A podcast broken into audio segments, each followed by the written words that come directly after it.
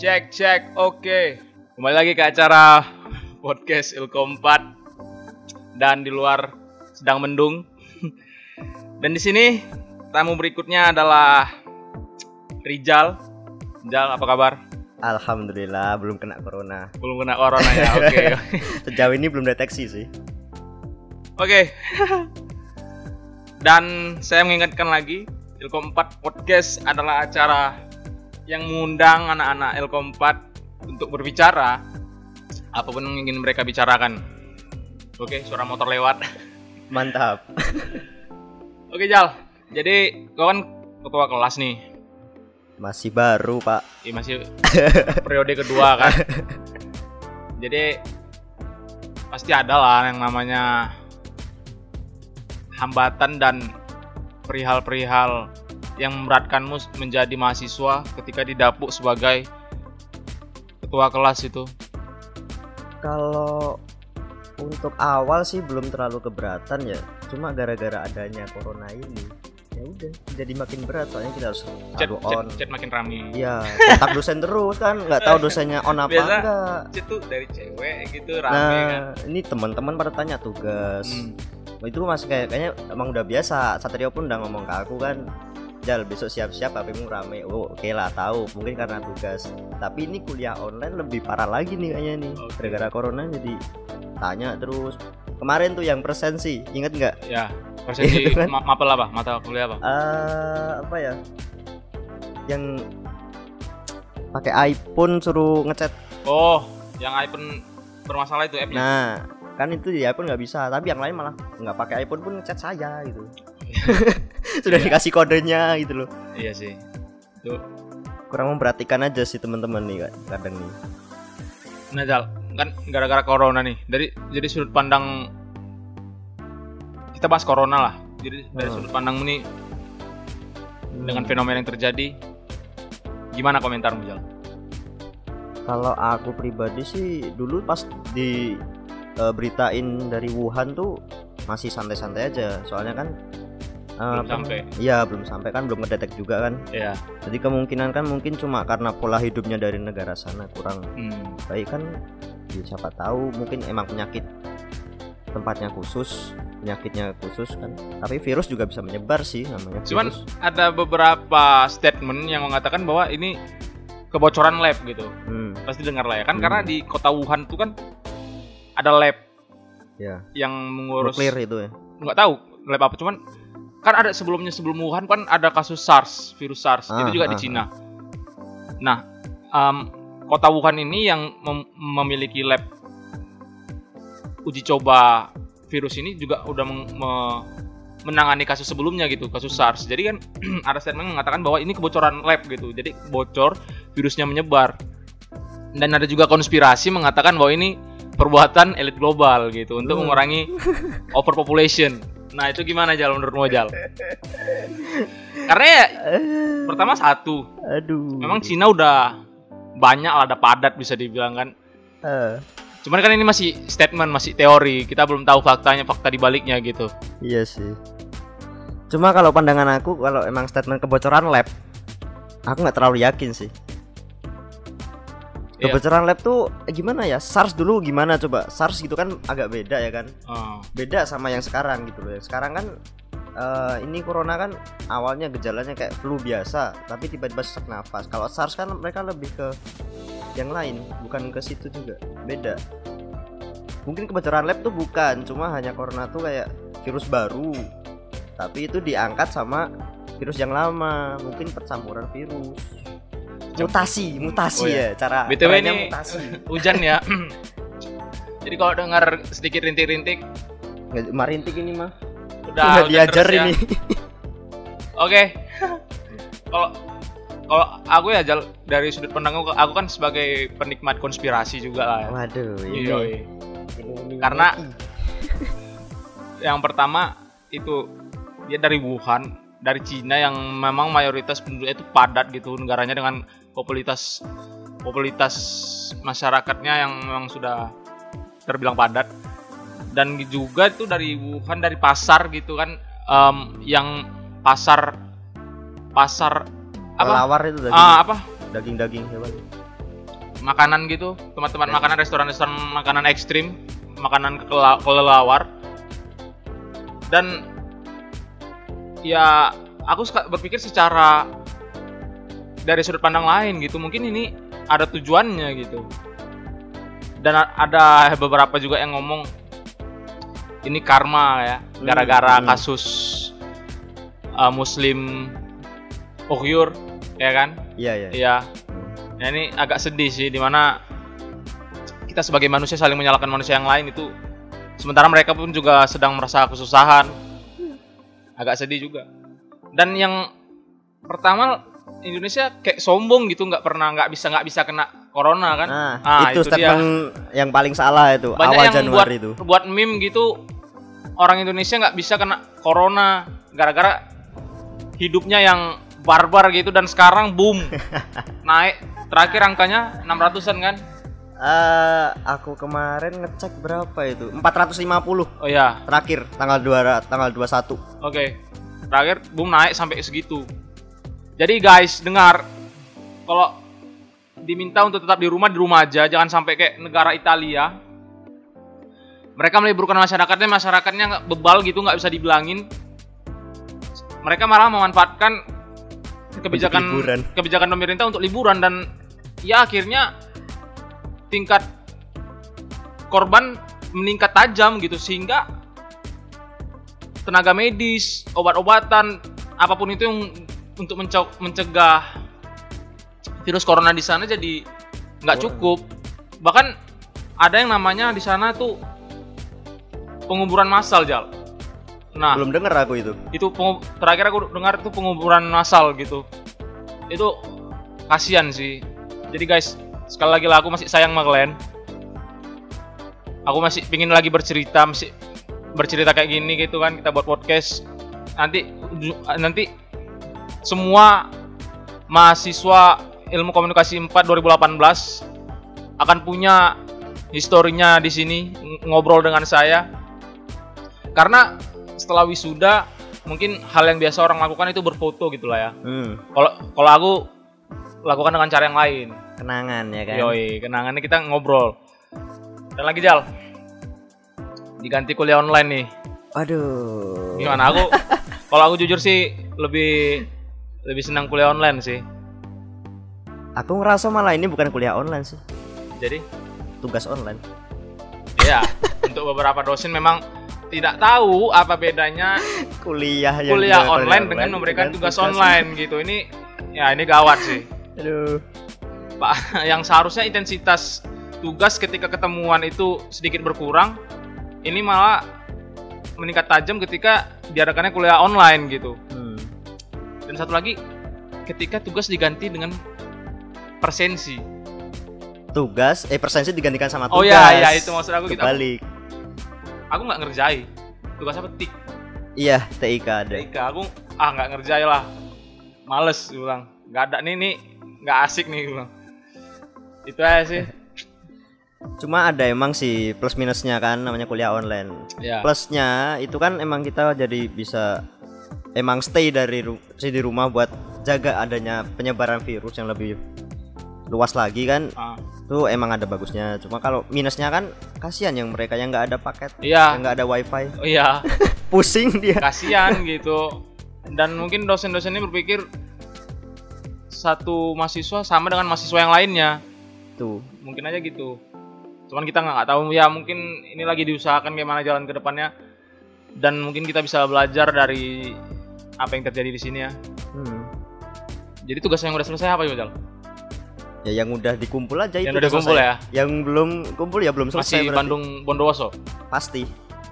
memang teringatnya pas sudah harus dikumpul besok wah gitu gitu Ya ya, ini padahal nanti mau PIAV ngirim WhatsApp baru mau nanti aku. Asik. Baru ini. Padahal udah ada konsepnya, cuma baru mau ngirim nanti. Lupa aku mau ngirim. jadi kau masih main di kosan nih habis ini ke kosan nih? Masih. Ya kalau nggak hujan sih berangkat sih. Oke. Kuliah online jujur sih emang lebih enak kuliah online gitu. Emang sih. Nggak habisin bensin juga aku. Lumayan ngirit 15.000 ribu tiga hari. Stay di home, nggak nggak harus ke burjo makan lagi. Nah, Jadi ya emang emang ada lah em, pro dan kontranya gitu. Ada yang pro, ada yang kontra. Saya termasuk yang pro gitu. dan lagi Jal, kita masuk ke kisah romansa lah. Ada ada kamu ada mau cerita nggak soal kisah-kisah cinta gitu? Karena nggak nggak ada cinta nggak menarik. Gimana Jal? Aku sih gini ya. Untuk sekarang 2020 ini aku nganu sih. Aku lebih ini. Emang ada rasa pengen pacaran, Aduh, cuma satu apa tuh? belum berani. Apa jadi jadi kok ngalami trauma gitu? Bukan bukan berani itu, tapi kan maksudnya beraninya dalam artian untuk apa namanya jalan sering gitu loh. Ya aku malah kepikiran ini pacaran kayak lewat chat aja gitu lewat chat, Oh, lewat HP. Jadi sistem pacaranmu beda lah ya. Heeh, soalnya belum berani aja keluar lama-lama bareng-bareng tuh uang keluar terus kerja aja belum lulus aja belum Ya itu sih memang memang aneh. aku pun nggak nggak ngerti ya aku nggak usah lah nggak usah pacaran lah itulah langsung nikah aja shit. Nggak boleh nggak nggak pengen, cuma nggak boleh pacaran. Kadang ada rasa malas juga sih pacaran gitu. Ya. Aku pengen rasanya cuma males sebenarnya. Cuma kalau lihat orang pacaran tuh dia lihat kok iri gitu. Iya. Kok iri. Betul betul. Kok pengen entahnya kayak apa gitu. empat tahun kayaknya aku sendiri tuh. SMP selesai SMA selesai. Satu dua tiga. Oh bener empat tahun. Gimana ya masih kebal rasanya kayak aku semakin bertambah umur kayak males jadinya. Jadi kayak pengen terus terang aja gitu. Kok senang sama aku aku senang sama aku. Oke kita Hmm. klop gitu. Nggak nggak nggak melalui masa PD, PD, PDKT-an lagi. Cuman ada yang mengatakan bahwa masa PDKT lebih seru gitu. Itu dia. Takutnya. Nah Jadi- soalnya gini. ah gimana? Kalau orang yang bilang PDKT itu lebih seru itu berarti dia emang udah ada pengalaman. Kalau dia emang lebih sering PDKT doang tiba-tiba pacaran beda. Sifatnya beda udah beda pacarnya itu. Emang ber- pacaran berapa lama tuh terakhir? Terakhir cuma sekali itu dua tahun. Lumayan lah. Ya, ini juga udah pernah Rizal ceritain ya. Suram sih. Suram ya. Jadi, jadi kalian bisa gara-gara apa? Ya emang masalah intern sih oke. Hmm. personal personal sih masing-masing personal aja. Udah emang udah emang umurnya kan udah nggak cinta monyet lagi ya udah udah beda lagi pikirannya udah selesai. Iya, setiap orang pasti tambah dewasa gitu ya, sering bertambahnya umur. ya eh Dan Jal, kamu aktif di, di Twitter juga kah? aktif sih. Dan ini kita lihat di Twitter tuh trending. Ada ini virus terbaru lagi nih namanya ini hanta nih sama nggak sih kayak corona? hantavirus dari Jogja juga. sama corona bukan sih Ini dari tikus. lah Kalau corona itu dari kelelawar ya rumornya. Nggak tahu sih aku. Tepatnya. dari tikus bukannya sama kayak MERS sih Dari Global Times, a person from Yunnan province died while on his way back to Xiangdong province for work on the chartered bus on Monday. He was tested positive for hantavirus. Other 32 people on bus were tested. nggak apa bedanya hanta sama corona kalau dia dites juga Mungkin ini em, pengetesannya persen- seperti apa dulu? persentasi angka kematian mungkin lebih tinggi untuk hantavirus. Nggak tahu aku. coba Aku- gejalanya apa dulu coba gejala-gejala hantanya Oke. Virus ditemukan oke dari urin dari dan saliva urin. Urin tikus berarti gitu ya. hmm. pokoknya Nah. kotoran tikus lah itu become airborne oke infeksinya batuk kering, dryborne. sakit kepala. Ya, itulah. oh, fucking English. Shortness of breath. ini sama kayak corona sebenarnya cok Iya, menurutmu. Cuman kita nggak tahu Nggak. nih semoga nggak coba deh, kita pahami satu-satu early shields itu berarti kan kita eh, apa namanya pilek lah mampet hidung. Ya. fever itu demam. Iya. muscles SS berarti kan nyeri, Nyeri sendi. nyeri nyeri. Nyeri otot. Nyeri otot. terus setelahnya satu atau dua hari batuk. Batuk kering terus sakit kepala. Nausea itu kan berarti flu shortness of breath itu berarti sesak nafas. Itu berarti kan sama kayak corona. Apa bedanya dia? Cuma beda sumbernya doang. Ngapa Mungkin- dibedain mungkin. gitu loh Cuman ya astaga padahal ini masih bulan Maret ya dan di awal padahal tahun ini diawali dengan banjir, hmm isu perang dunia 3, Latuna Latuna. Ya, semoga 2020 makin membaik. Apalagi yang trending di Twitter. Ya itulah dia. itu yang bawa apa sih kenapa Bowo juga ikut trending sih astaga Makin parah sih. Semoga baik-baik aja lah, guys. Ini makanya aku segera cepet-cepet buat podcast jadi biar ada kenangan. ini kayak pesan-pesan terakhir anjir Aduh. Iya juga sih. Jadi selama di rumah kamu ngapain aja, Jal? Paling cuma ngegame. Dota. enggak sih Dota jarang. Paling PUBG Mobile Legend Oh, oh main mobile games ya? iya. Laptop masih belum kuat kebanyakan file kan editing terus. Nah itu. Oh bukan ding. Itu aku ingat yang Lampung itu malahan. Ternyata bukan. Yang Lampung tuh keren anjir. Aku jujur makin takut lah. Gitu. Keluar paling jauh cuman ke warung depan beli nasi. Kalau mau aku bahkan tadi malam gara-gara nggak ada masker aku pakai shawl. Aku malu. pakai shawl terus kelepas karena nggak ada yang pakai masker. nggak usah tuh nggak apa-apa sebenarnya buka pintu pakai siku karena nggak ada tulisannya nggak ada tulisannya di situ dianjurkan untuk buka menggunakan siku aku buka pakai siku pulang-pulang sampai sini langsung cuci tangan itulah. Se- ya di samping kita tetap tetap berdoa. Waspada tuh boleh. Kita tetap waspada gitu. Tapi jangan sampai paniknya berlebihan gitu loh. Iya betul. Ya emang kita harus jaga kebersihan. Itu maksudnya kan ya kita nggak usah keluar pakai apa pun nggak apa-apa. Kok keluar nggak pakai hand, masker hand sanitizer? Enggak. pakai masker doang tuh enggak sama sekali masker enggak hand sanitizer enggak cuci di rumah pakai sabun jarang ah. pas mandi doang kalau sama wudhu udah. Ya gini loh kalau aku prinsipnya gini. Kalau kita emang mau waspada tuh boleh emang Ya. harus. Cuma Oke. kan jangan sampai terlalu panik gitu loh. Ya udahlah jagalah kebersihan tuh maksudnya ya harus akal sehat juga yang dipakai. Nggak cuma asal tar tar tar tar gitu aja asal langsung wah aku beli hand sanitizer aku beli sabun aku beli masker aku beli apa. Bodoh amat. Orang masih banyak yang perlu. Dokter Tirta pun udah ngasih tahu. Gimana? Ya gimana dah? Aku nggak nggak tahu aku. ada tiga orang yang harus diwajibkan pakai masker. Tenaga medis. Nah yang kayak orang gitu. yang sakit. Satu lagi? Tenaga medis orang yang sakit sama orang beresiko. Oh. Kita Orang beresiko. nggak perlu ya? Ah, ah, yang sehat-sehat itu jangan sampai pakai masker nggak apa-apa nggak usah. Untuk Siap, pencegahan jangan nggak usah nggak apa-apa. Pencegahan yang penting jaga jarak aja lah gitu loh. Maksudnya jaga jarak kan nggak terlalu mudah tertular batuk jangan di depan mukanya gitu jangan bodoh. Awet sih. Itulah sebenarnya edukasi orang Indonesia tuh kurang gitu loh. Hmm. rakyatnya tuh gimana ya? Bener sih bener. Ya cuma caranya yang salah gitu loh.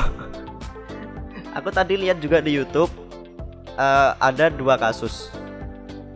Yang pertama Ria Ricis syuting oh, oh ya tahu? yang- tahu tahu yang nah dia syuting dimarahi tetangga kompleknya yang kedua ada selebgram yang ngisi ulang hand sanitizer pakai hand sanitizer di tempat umum. Ya nah itu, itu. yang lebih goblok lagi fans-fansnya bela dia gitu. Itu. Itu itu parah sih.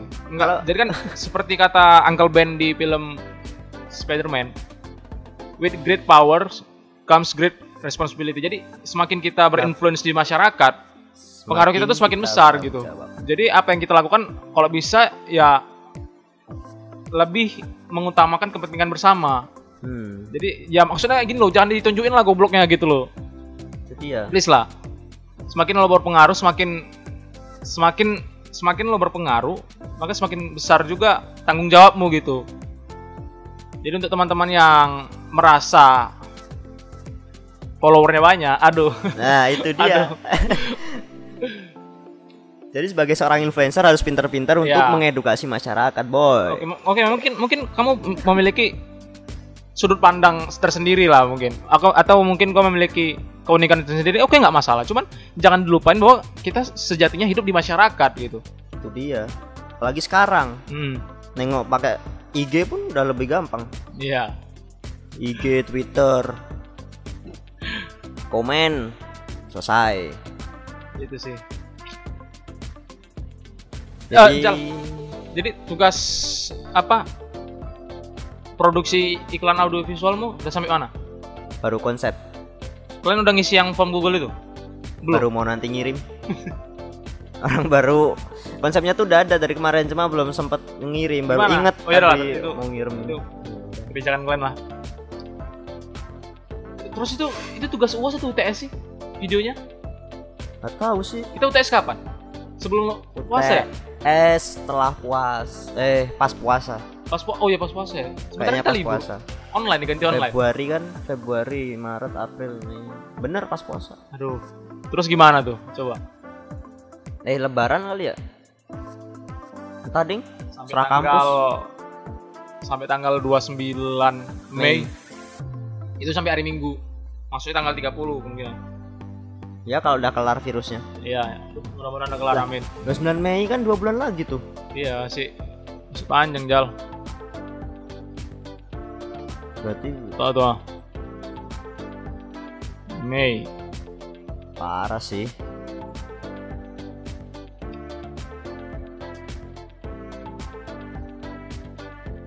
Libur terus uang saku nggak naik ini anjir. pusing, pusing. Dompet udah kritis. Oh, kakakmu di bidan juga kan? Eh, Kakak- kakakmu di mana? Oh iya, kakakku JIH. Terus sekarang- gimana dia? Gimana dia? Kebetulan kakakku juga dialihkin buat masuk ke ngerawat orang yang corona. Serius? Iya. Oh, dia pulang juga? Pulang ke rumah juga atau di sana? Pulang tetap pulang. Kapan dia pulang? Jam berapa dia pulang? Pulang terus kok setiap hari. Terus Jadi gimana? Dia, berangkat dia pulang berangkat cerita-cerita pulang nggak? pulang. Cerita-cerita pulang. Nggak pernah sih orang saya jarang pulang.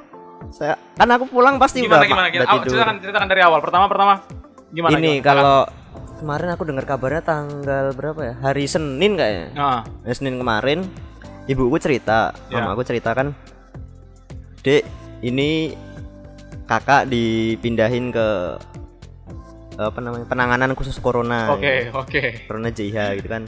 Terus tak terus ibuku tanya juga katanya, tanya tak tanyain kenapa kok dipindah gitu. Nah. Kakakku jawabnya ya soalnya kan emang kekurangan tenaga kerja. Iya, betul. Nah terus lo kenapa kok eh, kakakku yang dipilih gitu kan ibuku tanya kenapa Eh, kakakmu sebelumnya sebelum dipindahkan ke penanganan corona Cuma sebelumnya ke mana? perawat biasa perawat poli-poli gitu Oh, gitu. Oke, jadi oke. muter Terus, terus. terus?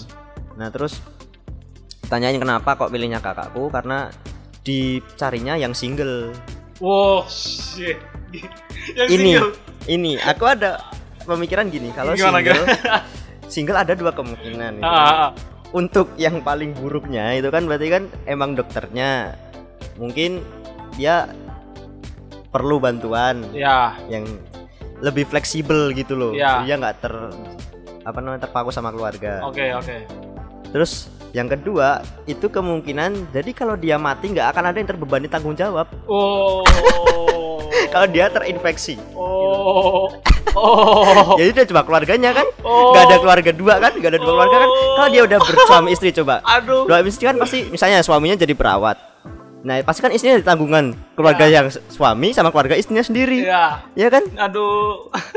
itu yang paling busuk sih pikiranku di situ sih kenapa milih yang single yang kedua ini paling busuk disumpah pikiranku anjir Jadi kakakmu belum ada cerita-cerita ya? belum sih jarang sih Waduh. DJH udah ada.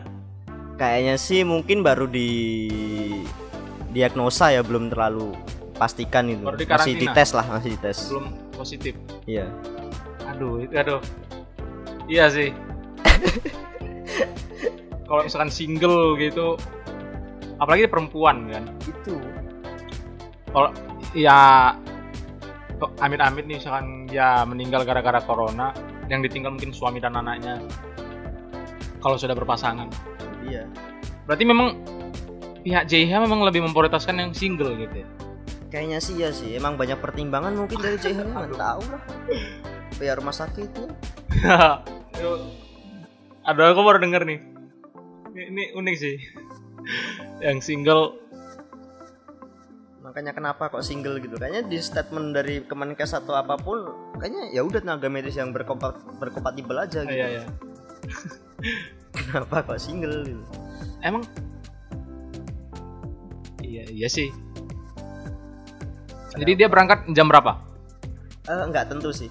Ini tadi pagi. Jam 6 Hmm, jam 6 tadi kayaknya. Jam 6. Kalau pagi biasanya jam 6 Biasa pulang nggak tentu atau gimana?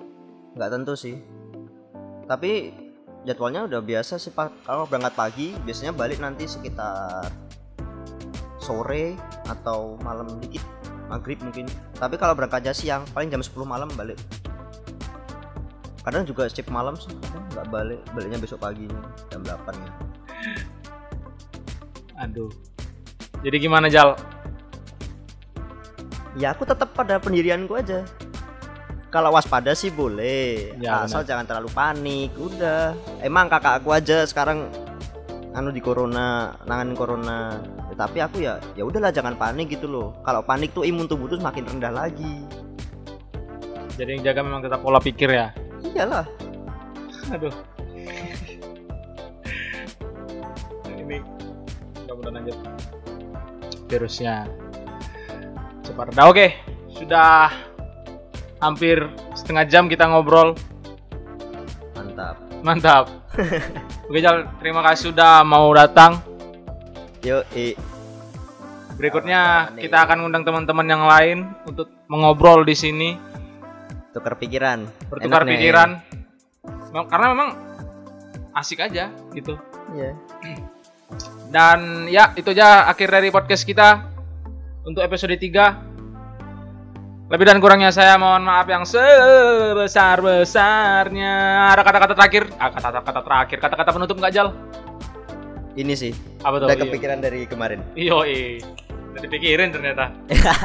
nemu aja sih sebenarnya Gimana gimana? dari pengalaman sama lihat-lihat itu orang pinter itu belum tentu dia benar Yoi.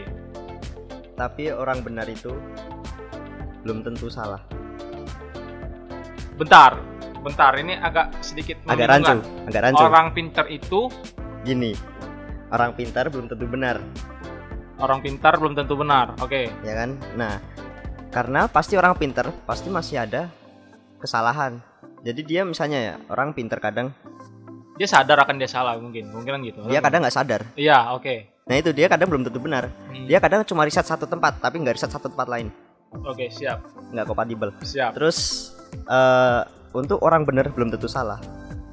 Orang bener itu emang pasti ada salahnya. Cuman Dan pasti bener kan? Lawan kata salah ya benar. Jadi mendefinisikan orang benar pasti dia udah nggak salah gitu itu nggak sih? Nah iya memang. Jadi kesimpulannya ya itu Ya, tadi. itu. orang pinter. Belum tentu benar orang benar belum tentu salah. Oke itu dia.